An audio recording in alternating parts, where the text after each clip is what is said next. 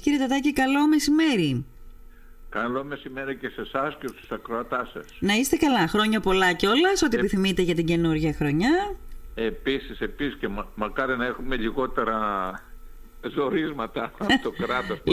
Λιγότερο ζόρι να έχουμε. Ναι. Λοιπόν, τώρα γιατί θα μιλήσουμε? Θα μιλήσουμε για κάτι το οποίο είχαμε ξαναμιλήσει κατά τη διάρκεια του προηγούμενου μήνα. Αλλά τώρα, καθότι ήγγηκε η ώρα, πρέπει να το ξαναθυμίσουμε. Να μιλήσουμε λοιπόν για την ψηφιακή κάρτα εργασίας. Και θέλω, κύριε Τατάκη, να τα πάρουμε τα πράγματα από την αρχή και να μας πείτε τι είναι η ψηφιακή κάρτα εργασίας. Η ψηφιακή κάρτα εργασίας είναι ένα νομοθέτημα, ένας νόμος του κράτους, ο οποίος εφαρμόζεται από 1η του 2023 κατά ομάδες, και αυτή είναι συγκεκριμένα το εξής. Θα πρέπει να υπάρχει μια υποδοχή από την ίδια την επιχείρηση και μέσα σε πραγματικό χρόνο ο εργαζόμενος να δηλώνει τον ώρα προσέλευσή τους και την ώρα αποχώρησή του. Την ώρα που θα κάνει το διάλειμμα του, την έναρξη του διαλύματος, την λήξη του διαλύματος, όλα αυτά πρέπει να είναι δηλωμένα και να έρχονται η ώρα προσέλευσης και αποχώρησης να φεύγει κατευθείαν προς το εργάνι. Οπότε καταλαβαίνετε ότι και το σεμινάριο το βάζουμε για συγκεκριμένα ενημέρωση των επαγγελματιών και των επιχειρηματιών, γιατί αυτή είναι η υποχρέωσή τους. Και οπότε καταλαβαίνετε, σε πραγματικό χρόνο θα πρέπει να αρχίζουν να το εφαρμόζουν και να προσαρμόζονται σε αυτό από πρώτη, όταν θα αρχίσουν να μπαίνουν οι ομάδες. Τρέχει ήδη, αυτή τη στιγμή που μιλάμε τρέχει ήδη. Δεν χρησιμοποιείται προς το παρόν η ψηφιακή κάρτα, χρησιμοποιείται όμως το ψηφιακό ωράριο. Λοιπόν, θα το δούμε και αυτό. Καταρχάς, να πούμε ότι θα γίνει ένα σεμινάριο, το αναφέρατε, μεθαύριο Τετάρτη 11 Ιανουαρίου. Στις 6 ώρα το απόγευμα, πείτε μου εσείς τα υπόλοιπα. Στην αίθουσα Μαρούλα. Ποιος θα το κάνει? Εμείς θα είμαστε μαζί, βοηθούντες του καιρού, ελπίζω. Θα είμαστε μαζί με τον κύριο Ραπανάκη, Πέτρο, ο οποίος είναι ειδικός σε τέτοια θέματα. Πολύ ωραία. Τον έχουμε ξανακαλέσει στη Λίμνο, τον ξέρουν, αλλά πάνω σε όλα αυτά τα ερωτήματα που προκύπτουν στους επαγγελματίες θα δοθούν απαντήσεις. Είναι ο κατάλληλος να δώσει απαντήσεις. Ωραία. Να σας ρωτήσω κάτι. Πόσο χρονικό διάστημα έχουν για να προσαρμοστούν οι επιχειρήσεις πάνω σε αυτό το νέο κανόνα? Το ψηφιακό ωράριο ήδη εφαρμόζεται, γιατί ξεχάσαμε να πούμε ότι το είπαμε στην προηγούμενη ραδιοφωνική συνέντευξη που είχαμε. Βάλαμε όλοι οι λογιστές, κάναμε απογραφής στις επιχειρήσεις, οι οποίες υποχρεούνται, όλες οι επιχειρήσεις, οι οποίες υποχρεούνται να μπουν μέσα στο συγκεκριμένο σύστημα. Το πρώτο στάδιο είναι η εφαρμογή του ψηφιακού ωραρίου. Τι είναι δηλαδή, αυτό, πείτε μας. Ψηφιακά βάζουμε το ωράριο του κάθε εργαζομένου και με το ωράριο που δουλεύει, είτε είναι μισό, είτε είναι 8ωρο, είτε είναι 4ωρο, είτε με οποιαδήποτε σύμβαση είναι. Αυτό δεν είναι ορισμένο όμως, αυτό είναι ορισμένο ορισμένο, αλλά το ψηφιοποιείται και... ας πούμε. Ναι, γιατί προηγουμένως το βάζαμε το ψηφιακό ωράριο, όχι το ωράριο, με μια σύμβαση, η οποία γινόταν και περνούσε μέσα στο εργάνι. Αυτή τη στιγμή είναι ψηφιακά, πρέπει να μπει, πρέπει να πάει να ορίσει κάθε επιχείρηση το ωράριο του κάθε εργαζομένου. Για να μπορεί προφανώς να γίνεται ευκολότερα ο έλεγχος. Ακριβώς. Οποιαδήποτε μεταβολή είμαστε υποχρεωμένοι να την κάνουμε από πρώτης. Ενώ η κάρτα θα ανακοινώσει το Υπουργείο ότι κατά ομάδες. Πρώτα θα μπουν, παράδειγμα, δέχεται να μπουν οι κλάδοι εστίασης, οι μεταφορές. Θα ορίζει συνέχεια κατά ομάδες ποιοι θα μπαίνουν μέσα. Μάλιστα. Άρα λοιπόν από ό,τι... Το να είναι προετοιμασμένοι οι επιχειρηματίες για αυτό το πράγμα. Από ό,τι καταλαβαίνω, πρώτα ορίζεται το ψηφιακό ωράριο και μετά πάνω σε αυτό, με βάση το ψηφιακό ωράριο, έρχεται η ψηφιακή κάρτα. Που τι σημαίνει ουσιαστικά? Με βάση το ψηφιακό ωράριο θα πρέπει ο υπάλληλος να χτυπάει την κάρτα του όταν θα έρχεται, όταν θα φεύγει, στα διαλύματά του, όπως είπατε, θα πρέπει να είναι όλα να φαίνονται, καταγεγραμμένα ψηφιακά και να φαίνονται. Και να κοινοποιούνται προς το εργάνι. Δηλαδή, ναι, αν κάποιος δεν φύγει, βέβαια όλα τα ερωτήματα αυτά θα τα απαντήσουμε την Τετάρτη το απόγευμα, ναι, αλλά όταν κάποιος δεν φεύγει, είναι για να σχολάσει στις 4 και δεν φεύγει, παραμένει μέσα, δεν θα πάει να χτυπήσει την κάρτα. Όταν τη χτυπήσει την κάρτα το ότι φεύγει, δεν μπορεί να βρίσκεται στην επιχείρηση. Ναι. Άρα σε έναν ενδεχόμενο έλεγχο μετά τις 4 ας πούμε, δεν θα πρέπει ο υπάλληλος να βρεθεί μέσα, να βρίσκεται, ναι, μέσα, ναι. Άρα το χτύπημα της κάρτας πάει να πει ότι έχει αποχωρήσει από τη δουλειά. Ναι. Όσο μένει, εφόσον το ωράριο της είναι στις 4, λίγη στις 4, μετράνε υπερορίες. Είναι υπερορίες. Mm. Είναι σε διαδικασία υπερεργασίας, υπερορίες, σε μια διαδικασία την οποία τα μαζεύει το εργάνι και ζητάει μετά την πληρωμή και τις ασφαλιστικές χώρες. Όλο αυτό λοιπόν τώρα από το κράτος γίνεται για ποιο λόγο ουσιαστικά? Από ό,τι λέει το Υπουργείο, ότι για να πατάξει την ανασφάλιστη εργασία, αλλά και επιπλέον το ωράριο το οποίο θα κοινοποιείται, να γίνονται ευκολότεροι οι έλεγχοι, ναι, και έτσι είναι η πραγματικότητα. Δηλαδή έχοντας μια άποψη το Υπουργείο, το εργάνι, στο πώς κινείται κάθε επιχείρηση σε πραγματικό χρόνο, ναι, καταλαβαίνετε ότι οι έλεγχοι μπορεί να είναι στοχευμένα, να πηγαίνει στο συγκεκριμένο, να πηγαίνει εκεί που χρειάζεται, εκεί που παρατηρεί κάποια παραβατικότητα. Ναι. Τα πρόστιμα είναι πάρα πολύ μεγάλα. 2.000 και 3.000 και 10.000 είναι πάρα πολύ μεγάλα. Σε ποια περίπτωση, ας πούμε, 2.000 το πρόστιμο για ποιο πράγμα? Να λέμε παράδειγμα ότι αυτός ο εργαζόμενος τελείωσε και δήλωσε την κάρτα του ότι τις 4 η ώρα τελείωσε. Και παραμένει μέσα. Συλλαμβάνεται, ναι, ότι είναι στις 5 η ώρα, είναι μέσα. Ναι. Το πρόστιμο είναι 2.000. Ναι. Το πρόστιμο στον εργοδότη είναι 2.000. Ο εργαζόμενος δεν έχει. Δεν έχει, αυτό έλειπε. Ναι. Ναι. Μάλιστα. Άρα όλο αυτό το πλαίσιο, το οποίο εμείς βλέποντας κατά κάποιο τρόπο μια ολιγορία στο να ενημερωθούν οι επαγγελματίες, ναι, ξεκινάμε να κάνουμε εμείς την ενημέρωση αυτή, γιατί κακά τα ψέματα, επειδή τα έχουμε δει πολλά χρόνια, πρέπει οι επαγγελματίες να είναι ενημερωμένοι και να είναι πλήρως και σωστά ενημερωμένοι σε αυτά τα πράγματα. Ναι. Έχουμε ήδη το παράδειγμα το My Data, ναι, το οποίο το λειτουργούμε και έχουμε τεράστια προβλήματα. Μην παρουσιαστούν και τα αντίστοιχα προβλήματα, ναι, τώρα. Ναι. Άρα λοιπόν, κύριε Τατάκη, όλο αυτό νομίζω μπορεί να το αντιληφθεί ο καθένας ότι γίνεται για το καλό των εργαζομένων. Θα λειτουργήσει δηλαδή προς όφελος των εργαζομένων, γιατί δεν είναι λίγες οι περιπτώσεις εκείνες όπου γίνεται μια ασφάλιση, ξέρω εγώ, για 3 ώρες, για 4 ώρες, αλλά ο εργαζόμενος δεν δουλεύει 4 ώρες, δουλεύει 8ωρο, ας πούμε, κανονικό. Ναι. Ναι. Άρα λοιπόν τώρα είναι λίγο πιο δύσκολο για τον εργοδότη να κάνει όλη αυτή την αλχημία, εν πάση περιπτώσει, να επιβάλλει να πρέπει να χτυπιέται η κάρτα και μετά να είναι μέσα ο εργαζόμενος και να διακινδυνεύει τον έλεγχο. Οπότε τι κάνεις? Μάλλον ασφαλίζεις κανονικά αυτούς τους εργαζόμενους. Ακριβώς. Προς τα εκεί λειτουργεί αυτή η υπόθεση. Ακριβώς. Γιατί είναι και πολύ επικίνδυνο, το καταλαβαίνετε. Ναι, ναι, βέβαια. Όταν για κάποιον εργαζόμενο για τις 4 ώρες που θα δουλέψει επιπλέον επί μήνες, δεν θα φτάσει το διχίλιαρο. Ναι, ναι. Δηλαδή το διχίλιαρο που θα δώσεις στο πρόστιμο δεν είναι λιγότερα τις ασφαλιστικές φορές που θα πληρώσεις, και να σας πω εγώ και περίπου για ένα εξάμενο. Είναι κρίμα να διακινδυνεύει μια τέτοια περίπτωση. Αλλά εφόσον θέλει να πάρει το ρίσκο ο επαγγελματίας, ας ενημερωθεί, να ξέρει τι συμβαίνει, να ξέρει ότι πρέπει να έχει τις κάρτες εκεί, ναι, να εφαρμόζει το νόμο κτλ. Και από εκεί και πέρα, ας είναι ενημερωμένος και ας πάρει το ρίσκο από εκεί πέρα. Δεν νομίζω. Όχι, να μην το πάρει το ρίσκο. Αυτό είναι το θέμα. Μα να μην το πάρει το ρίσκο. Ναι, πρέπει να είναι ενημέρωση. Ναι, ναι, ναι. Ζητάω όλους τους επαγγελματίες της Λίμνου να έρθουν κοντά, να μάθουν, ναι, να νιώσουν τι είναι αυτό το νομοθέτημα το οποίο εφαρμόζεται, ο νόμος που εφαρμόζεται, και από εκεί και πέρα το επιλέγουν εκεί. Ναι. Να δουν τις περιπτώσεις, να δουν τα λάθη τα οποία πιθανόν να γίνουν και θα την πληρώσουν και κάποιοι που θα κάνουν λάθη. Να τους πούμε τι δεδομένα υπάρχουν όσο φορά. Αυτό θα το κάνει, είναι η διαδικασία που την κάνει ο λογιστής, έτσι δεν είναι? Όχι, κανένας. Δεν έχει, αφού αυτό σας λέω. Α, δεν παρεμβάλλεται λογιστής, το κάνει μόνος του. Μόνος του το κάνει, ακριβώς. Α, μάλιστα. Πώς, υπάρχει μια πλατφόρμα, υπάρχει κάποια πλατφόρμα? Υπάρχει συγκεκριμένη πλατφόρμα στην οποία καταρχάς πρέπει να υπάρχουν ναι. λογισμικά προγράμματα, τα οποία τα έχει ο επαγγελματίας, ναι. και να τα χρησιμοποιεί. Καινούριο λογισμικό, γιατί οι επιχειρήσεις μόλις βάλανε, πριν από λίγους μήνες βάλανε.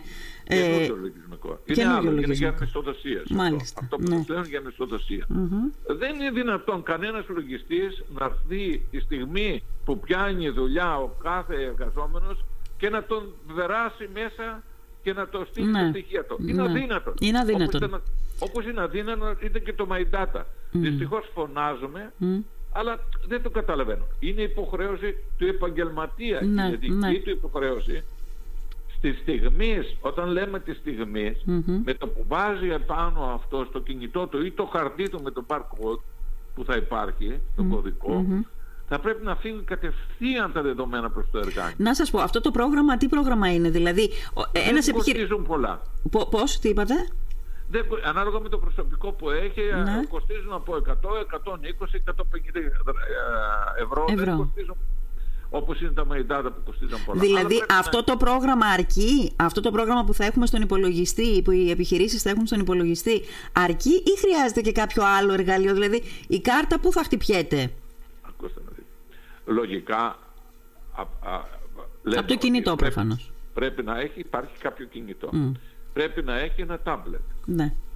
Για να μπορεί να βάλει ναι. την εφαρμογή επάνω. Ναι. Σκανάροντας, μα το κάναμε. Μέσα στην πανδημία το κάναμε, δεν σκανάρανε. Βεβαίως. Με τον ίδιο τρόπο λοιπόν που σκανάραμε τότε τα πιστοποιητικά, με τον ίδιο τρόπο θα λειτουργήσουμε, ναι. θα λειτουργήσουμε τώρα. Ναι, με συγκεκριμένο πρόγραμμα, αλλά ο ίδιος τρόπος θα είναι. Ναι. Και αυτοί που δεν είχαμε τη δυνατότητα να έχουμε κινητό, εκτυπώνουν τα ίδια τα προγράμματα, τα software που έχουν βγει, που κυκλοφορούν στην αγορά, και παίρνουν ένα χαρτί, και το χαρτί αυτό θα έχει τον κωδικό του. Ναι. Θα είναι ο παράδειγμα ο Τατάκης Παναγιώτης. Ο κωδικός αυτός θα αναφέρεται σε αυτόν τον εργαζόμενο. Ναι. Με το χαρτί αυτό θα σκανάρω επάνω και θα πηγαίνει ο κατευθείαν. Ήρθα, σημειώνεται η ώρα μου. Ναι. Αυτά είναι τεχνικά. Περισσότερο είναι για να καταλάβει ο επαγγελματίας ότι η υποχρέωση αυτή που έχει όσον αφορά, γιατί μπορεί να έχει και αλλαγές. Δηλαδή όλα αυτά περνάνε μέσα από το ίδιο το σύστημα. Άρα πρέπει οπωσδήποτε να έρθει, να ενημερωθεί, να αρχίσει κατά κάποιο τρόπο να το ψάχνει πώς μπορεί να γίνει αυτό. Ναι. Δηλαδή, δεν θα είναι κάτι δεν εύκολο, είναι κάτι τρομερό. Δεν είναι κάτι τρομερό, κυρίως γιατί έχουμε εξοικειωθεί με αυτούς τους τρόπους. Δηλαδή αυτό που λέμε τώρα, θα χτυπάει ο εργαζόμενος στην κάρτα, ξέρετε, έχουμε λίγο στο μυαλό μια άλλη εποχή, παλιότερη, αλλά δεν είναι έτσι τα πράγματα. Τώρα όλα γίνονται μέσα από αυτό το μαραφέτη που κρατάμε στα χέρια μας. Να σας πω, γιατί αν πηγαίναμε σε μια λύση, παλιά είχαμε σε επιχειρήσεις, είχαμε κάρτα, είχαμε ένα μηχάνημα υποδοχής και πήγαινε ο καθένας και χτυπούσε την κάρτα του μέσα. Αν πάμε σε μια τέτοια λύση, η οποία είναι πάρα πολύ ακριβή, και τη δουλειά δεν θα μπορούμε να κάνουμε, είναι δυσκολότερο. Ενώ πια όλες οι εταιρείες του software βγάζουν τέτοια προγράμματα και τα οποία μας διευκολύνουν. Εμένα άλλο είναι το έγχος μου. Να ενημερωθεί ο επαγγελματίας για αυτό που πρέπει να κάνει. Αυτό είναι το άγχος μου περισσότερο, παρά το τεχνικό. Όταν έρθει και ακούσει αυτά που θέλουμε να το πούμε, αυτά που προσπαθούμε να το μεταβιβάσουμε για να μην έχει πρόβλημα ύστερα, νομίζω ότι θα ξεπεραστούν όλα τα προβλήματα τα οποία προκύπτουν λόγω άγνοιας. Μακάρι δηλαδή ο χώρος να είναι γεμάτος και να μπορέσουν να ακούσουν. Και να λυθούν όποιες απορίες μπορούν. Μακάρι, έχετε δίκιο. Η άγνοια, το λέμε πάρα πολλές φορές, με πάρα πολλές αφορμές. Είναι μεγάλο πρόβλημα η άγνοια. Κυρίως στην εποχή μας που είναι πολυδιάστατη η εποχή μας. Αντιθέτως, η γνώση είναι πάντα δύναμη. Λοιπόν, θέλω να σας ρωτήσω το εξής. Τώρα, το ρώτησα και στην αρχή και δεν θυμάμαι τι μου απαντήσατε. Να σας πω την αλήθεια, ότι από πότε θα αρχίσει να εφαρμόζεται αυτό πια, έστω σταδιακά, σε ομάδες, όπως μου είπατε. Δηλαδή η πρώτη ομάδα πότε θα κληθεί να το εφαρμόσει? Από ό,τι έχει αναφέρει το Υπουργείο, πρέπει να είναι από τέλος Φεβρουαρίου, αρχές Μαρτίου. Αλλά η χρήση του λογισμικού θα πρέπει να γίνεται για το ψηφιακό ωράριο. Πολλές φορές λέγαμε έναν υπάλληλο ότι τον αλλάζουμε ωράριο και κάνουμε μεγαλύτερο, ή θα πάρει ένα ρεπό, θα κάνει κάτι. Τώρα είναι ευκολότερο, γιατί είναι αδύνατο να μην... Θα πρέπει να γίνεται από τον ίδιο τον επαγγελματία.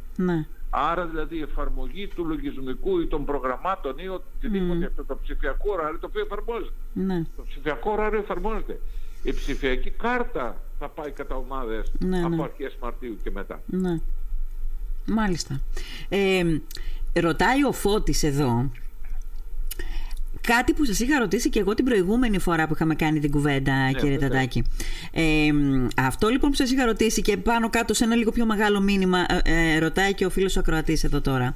Μήπως όλο αυτό που ναι μεν είναι πιο σύγχρονο, συγχρονοποιημένο, ας μου επιτραπεί έτσι ο όρος, εναρμονισμένο δηλαδή με την εποχή μας, μήπως όλο αυτό όμως δημιουργήσει έτσι, πώς να πω, ένα παραπάνω, μια παραπάνω υποχρέωση, βρε παιδί μου, μέσα στις πολλές που έχουν οι επαγγελματίες και δημιουργήσει την άρνηση για προσλήψεις. Υπάρχει περίπτωση να λειτουργήσει έτσι? Ούτε μία να τον απαντήσω, ούτε μία στο εκατομμύριο. Κάποιος που έχει ανάγκη να πάρει προσωπικό να θα το πάρει. Ναι, ναι. Λοιπόν. Αυτά, κοιτάξτε, είμαι 40 χρόνια μέσα στη δουλειά αυτή. Οπότε χρειαζόμασταν στις επιχειρήσεις προσωπικό, πηγαίναμε και το παίρναμε. Ούτε λέγαμε ότι αν τα χρειάζεται, αν έχει χαρτί πολύ ή αν έχει επιδότηση ο συγκεκριμένος εργαζόμενος. Αυτά δεν τα βλέπει η επιχείρηση. Εφόσον έχει ανάγκη για να πάρει προσωπικό, θα το προσλάβει. Ή αυτό είναι, έχετε να μου συμπληρώσει αυτά που είπα πιο μπροστά. Εφόσον ο εργοδότης, ο επιχειρηματίας δει ότι η διαδικασία και καταλάβει και αρχίσει να το δουλεύει από τώρα ότι δεν είναι δύσκολο, θα του λύσει και κάποια πράγματα, θα του λύσει τα χέρια. Γιατί θα σας πω ένα παράδειγμα. Ένα παράδειγμα, ναι, για πείτε μου, που θα λύσει τα χέρια. Θα του λύσει τα χέρια. Ναι, παλιότερα είχαμε έναν εργαζόμενο, ο οποίος έπρεπε να έρθει, παράδειγμα, στις 8 η ώρα να πιάσει δουλειά. Ναι. Αν ερχόταν στις 9, αναγκαζόμασταν ο επιχειρηματίας να πληρώσει τη μία ώρα και δεν μπορούσε να επεκτείνει το ωράριο του. Αυτοί που είναι επαγγελματίες το καταλαβαίνουν και το γνωρίζουν. Δεν μπορούσε δηλαδή, εφόσον σχολούσε στις 4 η ώρα, να πει σχολάς στις 5 η ώρα. Τώρα, εφόσον έρχεται, γιατί στην απογραφή δηλώνουμε εμείς ότι υπάρχει περιθώριο διευθέτησης του ωραρίου όσον αφορά την προσέλευση. Εφόσον δηλώνει αυτός ότι ήρθε στις, αντί να έρθει στις 8, ήρθε στις 9 η ώρα, αυτόματα, εφόσον έχει την ψηφιακή κάρτα, η λήξη του ωραρίου του μετακομίζει κατά μία ώρα. Κατά μία ώρα, μάλιστα. Άρα είναι κέρδος αυτό, είναι κέρδος. Είναι ένα κέρδος. Αλλά δεν ξέρω βέβαια πόσοι εργαζόμενοι που έπρεπε να πάνε στις δουλειές τους 8 πηγαίνουν 9 και πόσο αυτοί οι εργαζόμενοι μένουν για πολύ καιρό ακόμα στην ίδια επιχείρηση αν το κάνουν. Όχι, να σας πω, εγώ σας λέω την εμπειρία μου τύχη. Καταλαβαίνω τι λέτε όμως, ότι υπάρχει μια τυπικότητα τώρα σε αυτό, μια υποχρεωτική τυπικότητα η οποία λύνει τα χέρια στον εργοδότη. Ακριβώς, ακριβώς. Αλλά είναι πλεονέκτημα γι' αυτό, γιατί ορισμένοι μπορούν να αργούσαν μισή ώρα, μπορούν να αργούσαν αυτό το τέταρτο. Λειτουργεί σαν πλεονέκτημα για τον ίδιο. Σωστά. Δεν είναι μόνο πλεονεκτήματα για τον εργαζόμενο, είναι και για τον ίδιο. Έτσι δεν είναι?